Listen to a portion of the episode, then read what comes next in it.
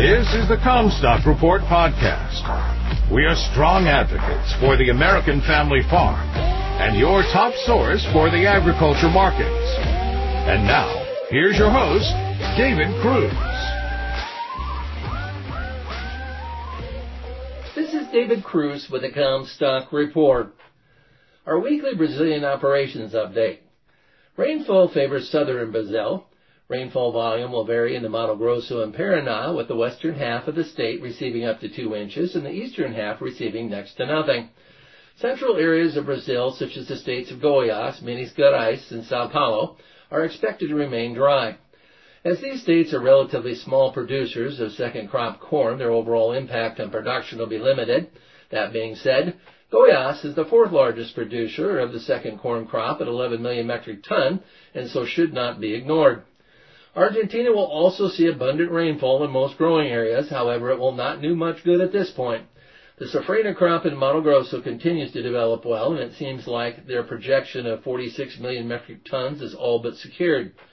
Continued rainfall through the month of May would likely increase production estimates from this level. The state of Paraná, on the other hand, needs continued rainfall through the month of May just to maintain its projected 15 million metric tons of safrinha corn. If the dry season develops on schedule in May, as is typically the case, production in Paraná could drop 20%. So far, we have not seen any signal to indicate the rainy season is coming to a close there, but we expect to see it soon. We are also monitoring cold weather, particularly in the state of Paraná. While afternoon temperatures may still reach into the 70s, evening temperatures can dip into the low 40s, slowing crop development. Brazil's soybean harvest is nearly finished, but their projections but they are already providing projections for next season's 2023-24 soybean crop. They see crop acres increasing by 4 million from 107.5 to 111.6 million. Overall production is placed at 159 million metric ton compared to their projection for this season at 152.5. Brazil's acreage increase is a given. The only question is at what speed that growth occurs. While soybean prices have receded from last season's high, they still remain profitable, especially for established farms with little to no land costs. It would be logical to assume that with this increase in area that it would put pressure on farmers to maintain overall yield targets. But looking at yield history, it has kept pace for Brazil's acreage increase and at times even exceeded ours. While Brazil's internal road infrastructure has languished, it is easy to see advancements in their port infrastructure. In 2013, less than 12% of Brazil's soybean exports came from the northern Amazon basin, compared to 33% today. Soybean exports from their northern ports increased by 380% from 5.3 million metric ton to 25.7 in the last 10 years.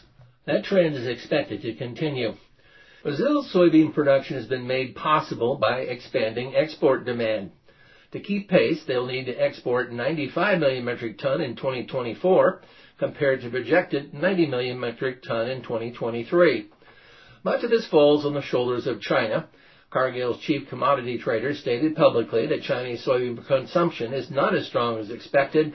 However, this could mean that they'll spread out their purchases more throughout the year rather than all at harvest. Chinese soybean imports have steadily risen in the last 10 years, but have plateaued in the last three. Reasons for this include things as their beginning stocks inventory has increased by 150% in the last decade, giving them a much bigger cushion. They also have increased their annual production by 8 million metric ton from 2013 until now. Some may see that as insignificant, but that is 300 million bushels less that they have to buy from the United States and Brazil. As the Brazilian soybean harvest wraps up, basis levels are beginning to firm as farmer sales shut off. Farmers sold what they needed to up to this point, will now likely bin the rest, hoping for a postseason rally, which typically comes for them late summer and fall. Basis levels have fallen to roughly $1.90 below Chicago and are now roughly $1.50 under. As farmers distance themselves from harvest, we expect the Brazilian basis to continue to strengthen, but could take several months before prices are considered attractive enough to trigger significant resumption in farmer sales from storage. President Lula continues to walk a tight line between increasing social spending while reducing public debt. With inflation rates slow to fall following the pandemic, Lula looks to increase Brazil's monthly minimum wage to $265 a month. It is commonplace for wage salaries on farms to be negotiated according to a multiple of the minimum wage. So a tractor operator, for example, could earn three times what the monthly minimum is, and a manager could own ten times the monthly wage. The Brazilian real has been strengthening.